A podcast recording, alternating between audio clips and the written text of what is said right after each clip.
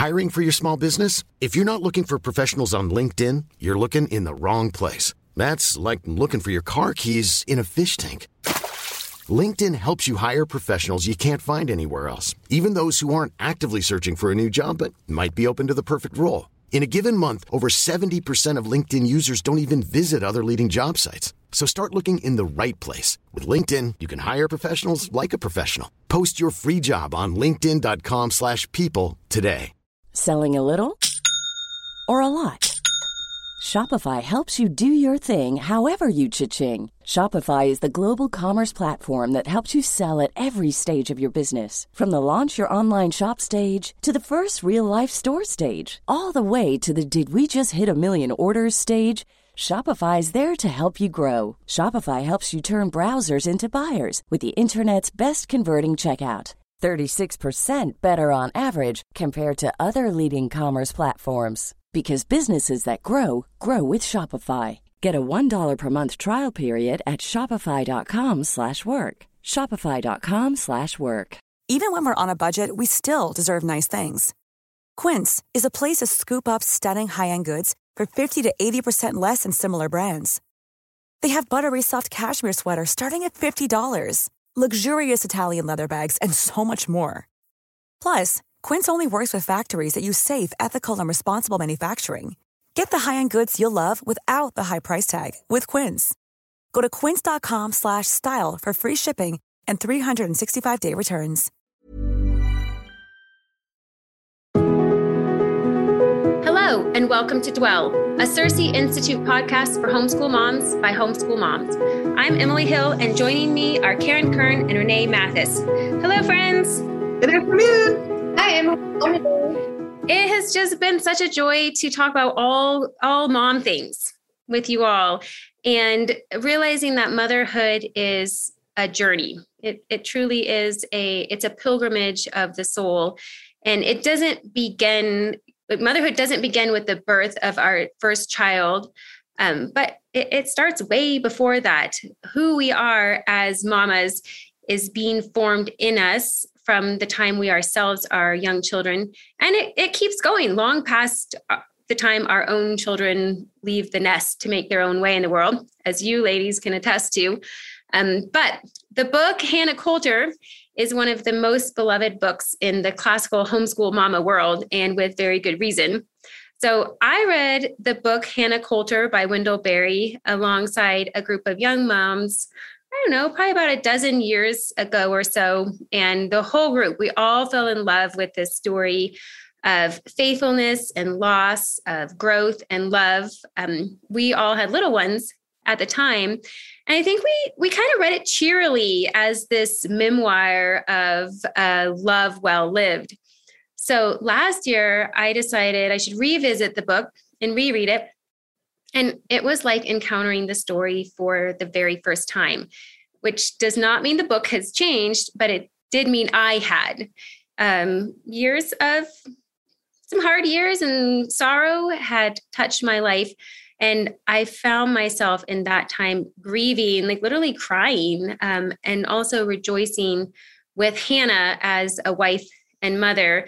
I really see this as a story that speaks to wives and mothers in every season, even before you have children, even if you are in your teens and you're reading this book. Um, there is just something um, so connecting about this story. So we are looking forward to reading Hannah Coulter aside, alongside you and discussing it through the lens of motherhood in particular. So this is a heart book for many a mom, and we're going to take a few weeks to make our way through the story. But today we're just going to jump right in and chat through part one of the book, which begins with Hannah's own childhood and her marriage, her first marriage, and the birth of her first child. So we have, we actually, the three of us have had a lot of fun chatting about this book, and we're like, we just need to jump in. At some point, you just have to jump in and talk about it.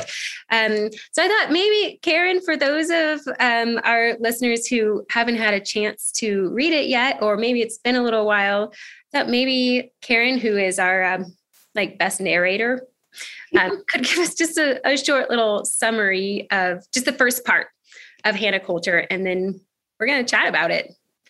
Yeah. So if you haven't read it, you have to read it, because this is the hardiest heart book ever. It's really um, it's my dearest book. Like, just you just have to read it. So to read this you book.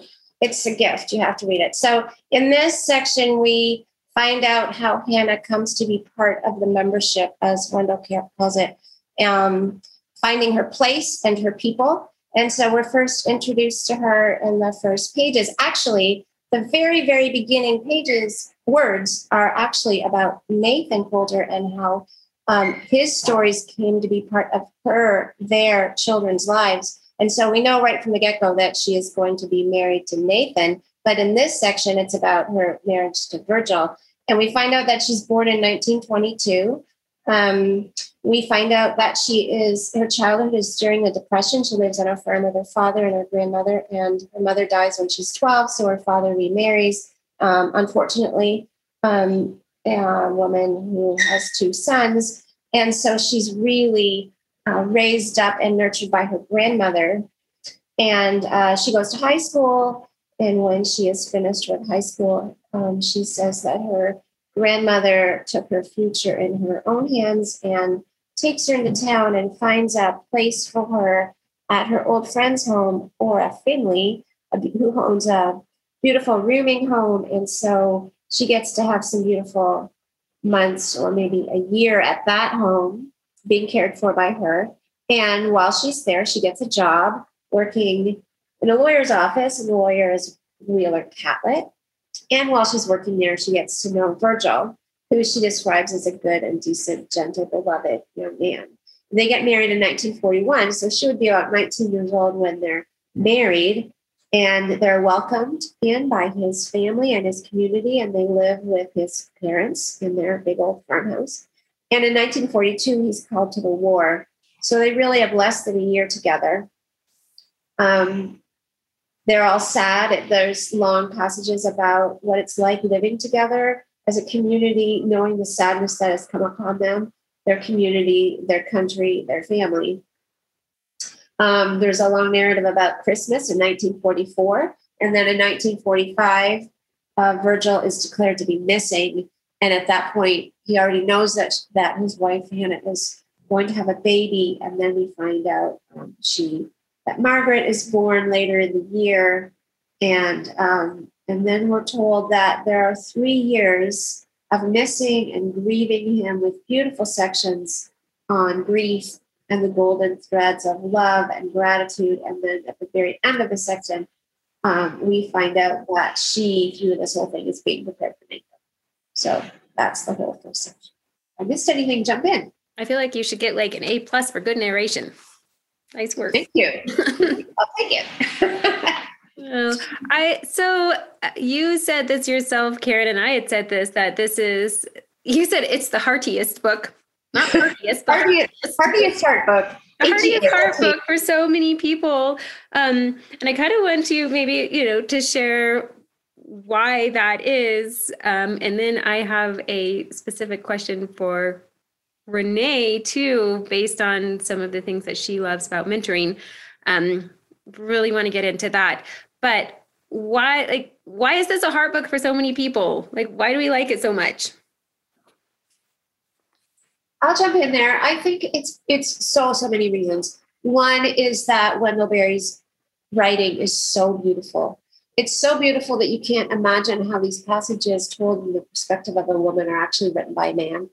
So there's that. There's the time period that it's told. You know, going from nineteen twenty-two to two thousand one, you have that whole period of the twentieth century where so much change was taking place. So I, for me, I picture it from um, my grandmother and my my dad, who was born in nineteen twenty-nine. So I can imagine all the things that are going on in the communities and in the towns and on the farms and in the cities too. It's it's so believable.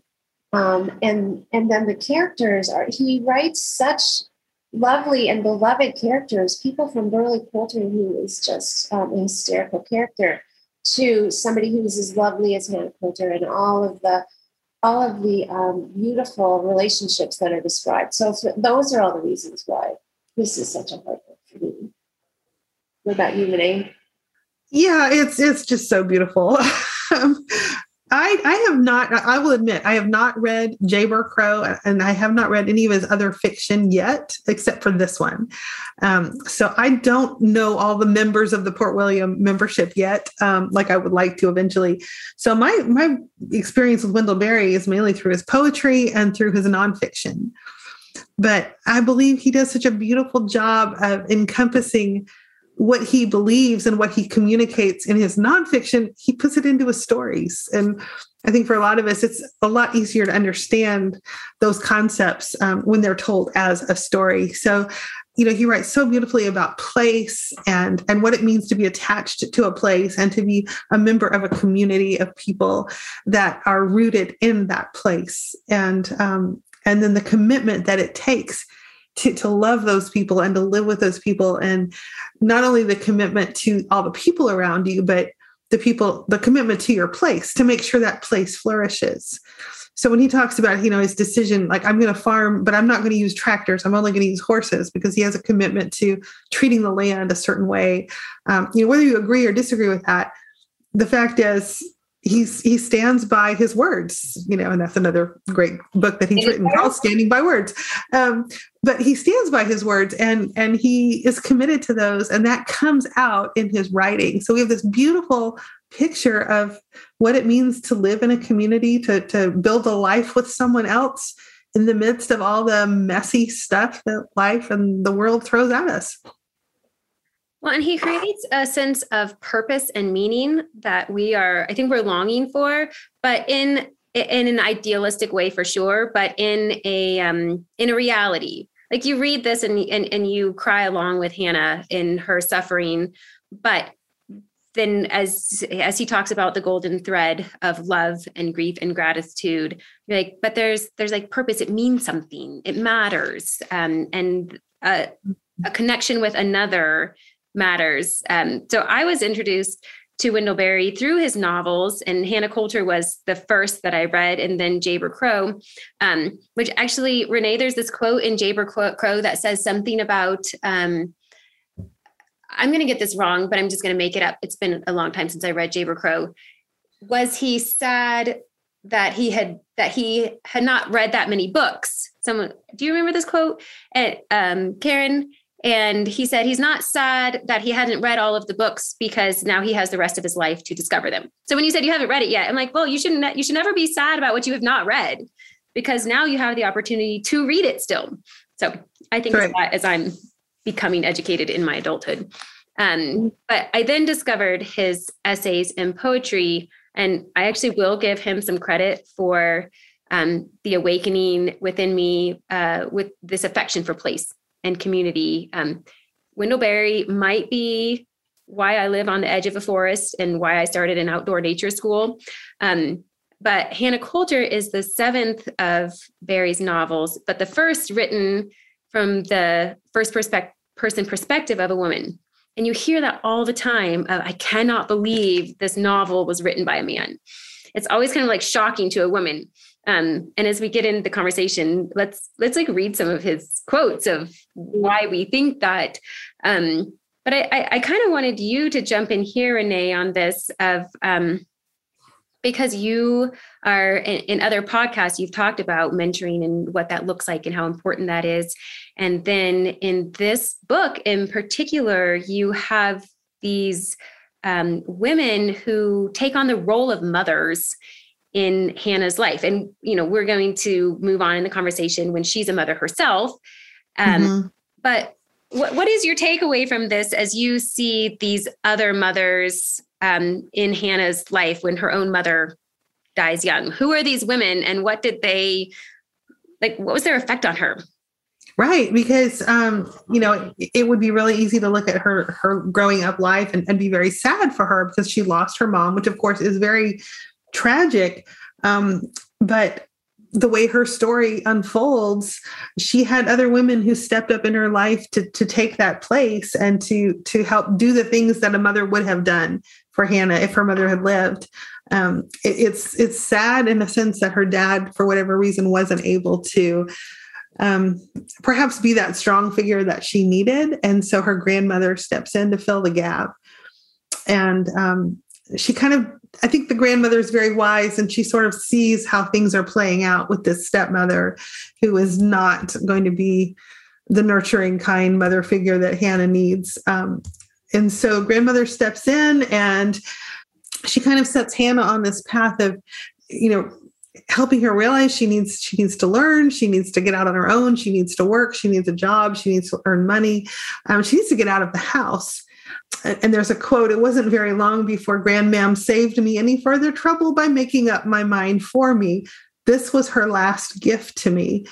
And so her grandmother gives Hannah this beautiful gift of, of setting her on this road. And, and rather than being a, you know, I don't know, a, a bossy or a domineering kind of an act, It, it's it's shown to us as being a very loving act, because she's educating Hannah. And Hannah's response is all of a sudden, quote, "I could feel myself taking form. I thought, yes, that would be all right. Yes, that is what I want to do." So the grandmother's influence and love is forming Hannah into the person that she's going to be. And, and that's what any good mentor-mentee relationship does. It sees that potential in someone else, and it helps them along their journey and their path. And as a result, that person is formed into into who they need to be. Um, and that's true, whether it's, you know, mentor relationships. I love, I love doing women's ministry in our church, and, you know, God's idea, Titus two was God's idea, right? That older women should teach younger women because they have something worth sharing, and, and the younger women need that relationship as well. So, um, I mean, you know, Berry may not know a lot about Titus two, but he knows a lot about painting this picture of these older women who are helping Hannah. Um, she goes to live with Miss Ora, Um, as she, you know, leaves the house, and and the, the picture of Miss Ora is, quote, "She had a wisdom that spread order and beauty around her. For me, Miss Ora's was a place of rest." What a what a beautiful picture! Um, what a goal to aspire to. I mean, I would love for people to say my home was orderly and beautiful and restful, right? Um, Maybe your home is different. Maybe you're, you want, maybe you want cozy. Maybe you want energetic. Maybe you want colorful. You know, we all have different, you know, goals for our house. But that was someone who impressed upon Hannah the the importance of a home, and, and a beautiful home, and and how that can minister to and and um, serve the people that are, are living within those walls. Um, and then, of course, she's going to have her mother-in-law, um, Missus What what's her last name? Uh, Virgil's mother. Feltner. Feltner. Yeah. Margaret, Margaret Feltner. Yeah. yeah. And, and she's going to live with her. And, and she kind of helps Hannah along the, the mothering lines, because she kind of helps watch her raise little Margaret, um, dispensing little grandmotherly pearls of wisdom along the way. It's really beautiful. I know. I love their input on her parenting. It's really, it's just, it's sweet. You know, she's parenting, she's single parenting, but she has this community. Mm-hmm. That's beautiful. So this story is told from the perspective of an old woman looking back. Um, and then when you, you read the very last chapter and the very last page, it just, I don't know, we'll get there, but that's, I've probably read it a dozen times more, just, just like, just that last, just that last section. And I'm not an old lady, but I'm, I'm closer to being an old lady than I am to being in a young lady anymore. That's the direction I'm headed. So this whole novel is her reflection of her, her life. And I, I'm curious about that. Like, why, why is Berry telling the story as a, as a memoir of an old woman looking back? I think it's because he can get inside, telling it first person, he can get inside her heart and her mind as she is as she is telling her memories, and those really, really important memories.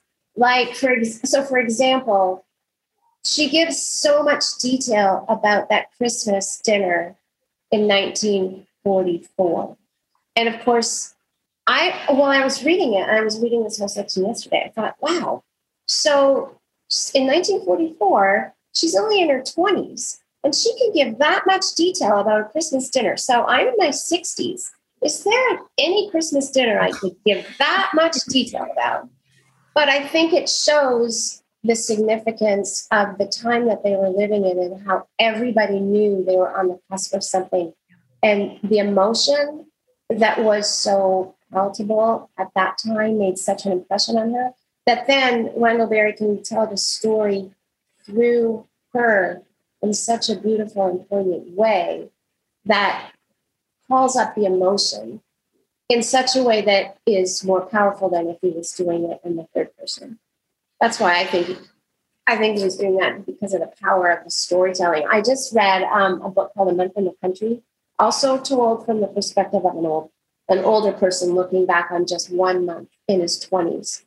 And the memory and the sharpness of the memory is so um, powerful, because you know that what he was going through made such an impression that he was able to remember. So she's remembering all these really um, crucial and important and significant moments of her life.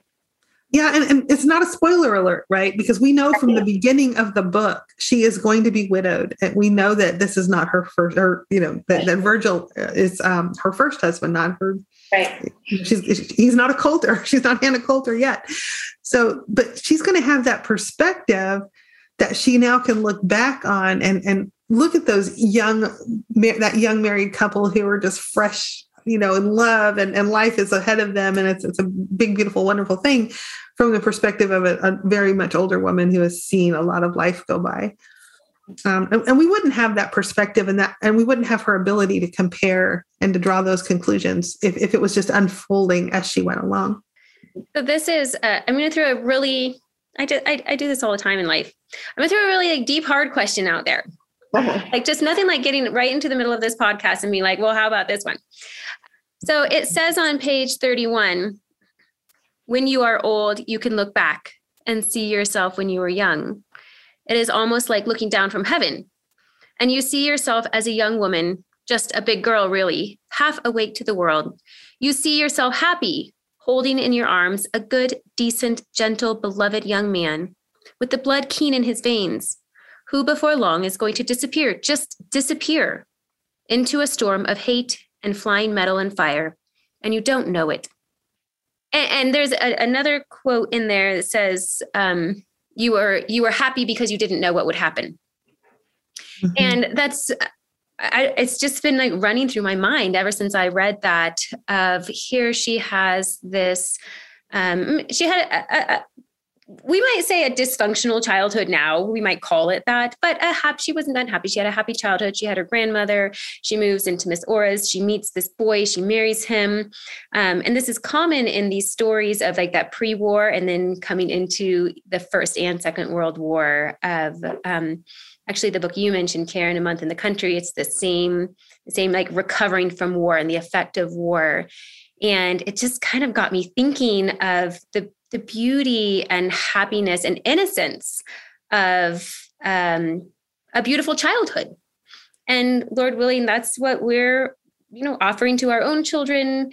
And we know, we know that we know now that we're older, that like, hard things are coming their way, just like hard things came our way, and grief and suffering and trials and death and all these things are headed our kids' way. What is the, like, what is the, the mercy and value and goodness of the happy years? Like, what role do those years play with those mentors, with the, um, I think the good life? That's a big question, I know.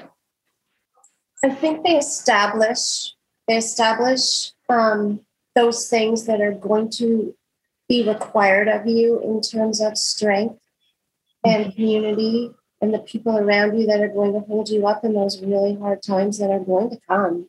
And we're all, we're all going to suffer. And some of us have watched our children already suffering and have watched them come through things that have been hard. And we understand that, that as she says in the end of this section, we, we grieve, but it's not the grief that carries us. It's the love and the gratitude, and those two things together, the love and the gratitude, carry us. And so when we can be established as she is, as a young woman, it kind of provides those, that initial strength that's going to be required. And then you watch yourself grow and you watch yourself be able to endure things you didn't think you could endure when you're young.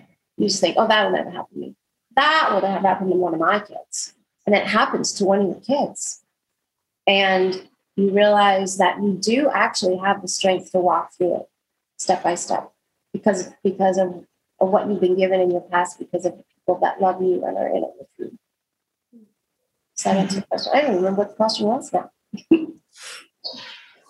Karen, you answered it beautifully. That's, yeah, it was. It was yeah. the, like, what is the goodness of the innocence of those years?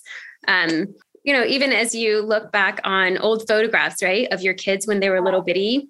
Um, I've talked to so many moms who, um, for some people, that's actually hard. It's hard for them to look back at photographs of their kids when they were little bitty. You're like, oh, those years.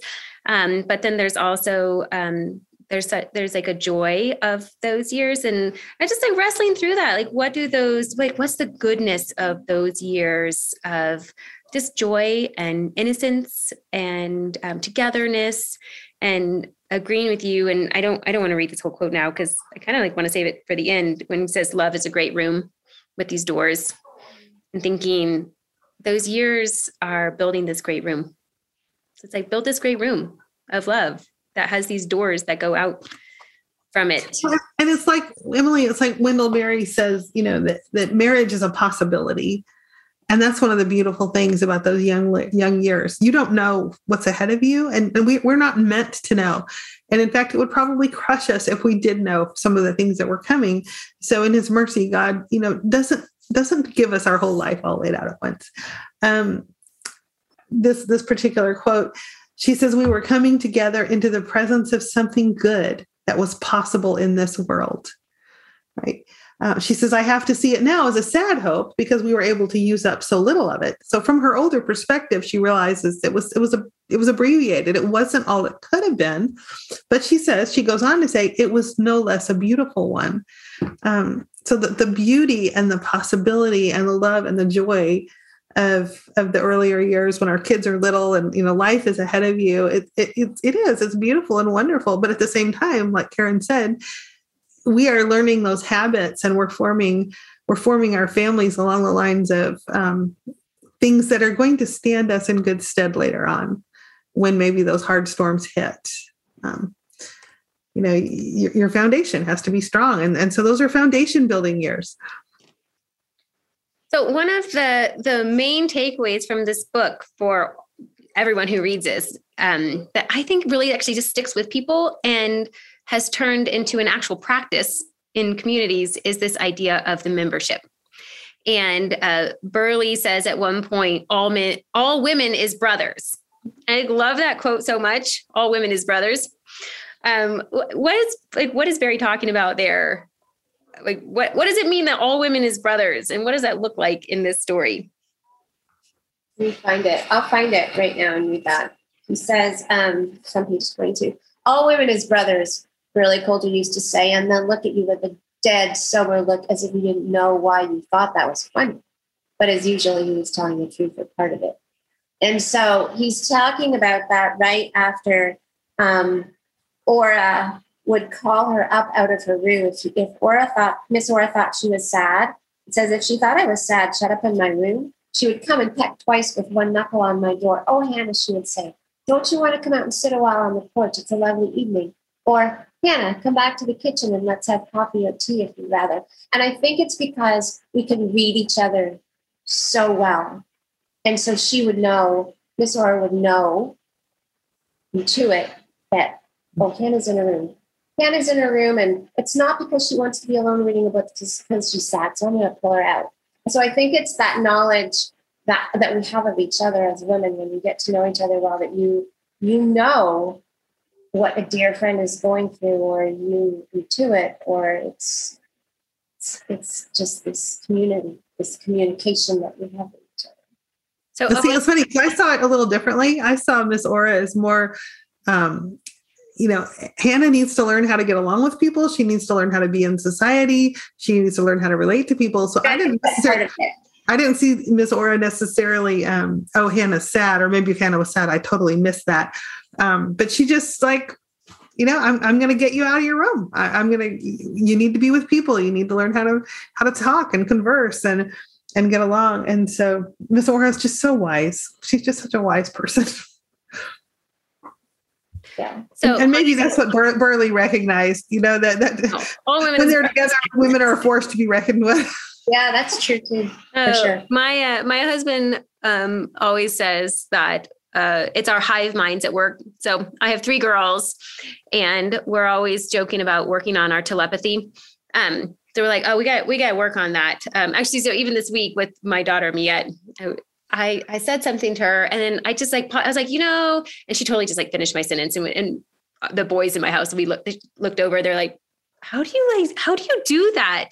And I was like, I don't know. It's just the skill that God has given women with our hive minds that we can connect. And honestly, I think that's one of the things that, you know, we love about this book is there's this understanding of, um, Not not only of the broad membership, because you see that in this book too. I mean, this is, it's not just the women who are connecting with each other. It's the whole community, which is kind of the beauty of Berry, that it's not, it's not sexist either way. There's a great deep understanding of the, the role of the feminine in a community, but also the role of the masculine as well, and the need for all of it together. Um, but I feel like I just need to get a, like bookmarkers or something for Dwell that says all women is brothers. Oh, that would be great. I think that would be that. So good. Oh, let's that's that. Our Dwell coffee cup. Okay. I love it. Graham on that. Okay. I am on it. I love um, it. But in that idea of the membership, um, it says when, when Virgil goes away to war, um, this becomes the sorrow of the whole country. And that struck me because um, we, we do live in a very uh, um, isolated society, and that's a, a huge struggle for people. This is why depression is very high. I mean, we feel we're lonely, and thinking of in their membership community, when one person goes away, it's not just her husband leaving. It's not just her daughter losing um, the possibility of a father. You're not just one person. So when Virgil goes away, it's the sorrow of the whole country.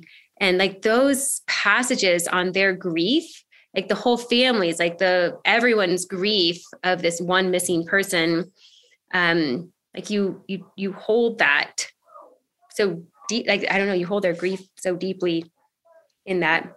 Um, so thoughts on like thoughts on the membership. What did that like what did that stir up in you?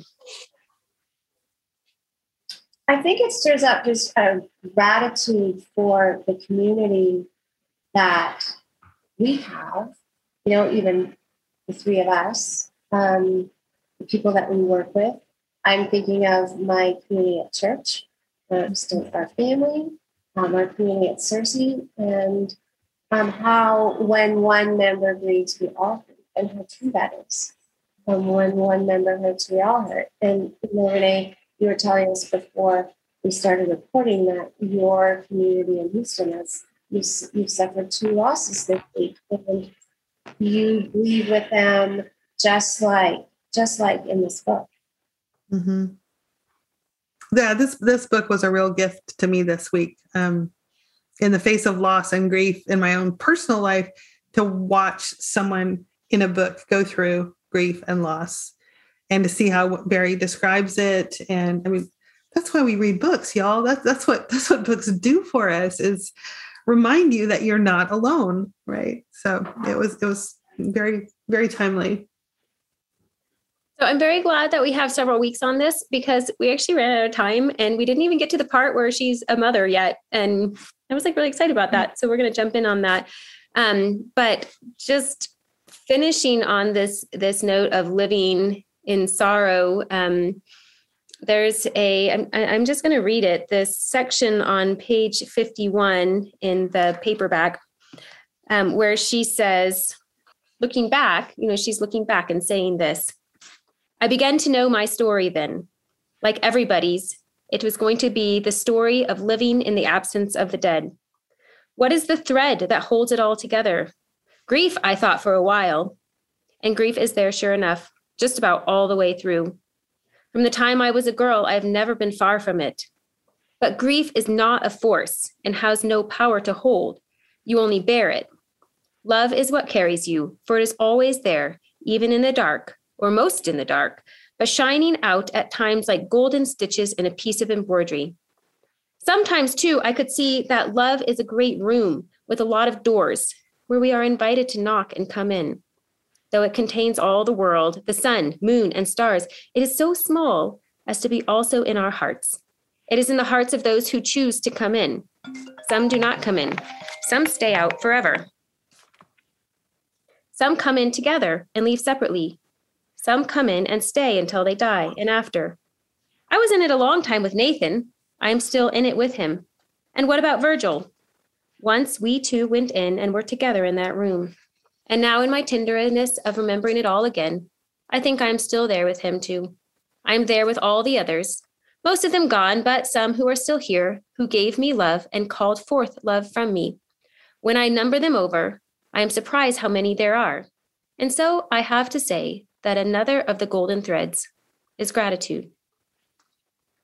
And we'll jump in next time with Hannah as a mom. So if you want to join in with us, we're going to be reading the second part of the story of Hannah's life as a mother. But until then, here's to home.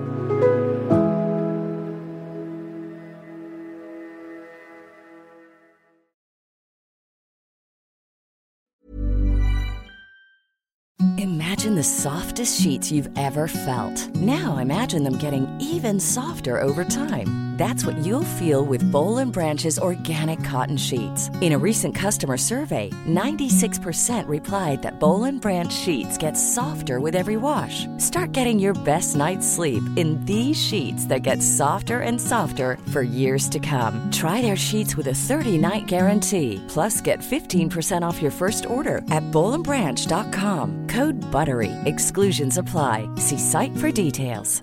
Even when we're on a budget, we still deserve nice things.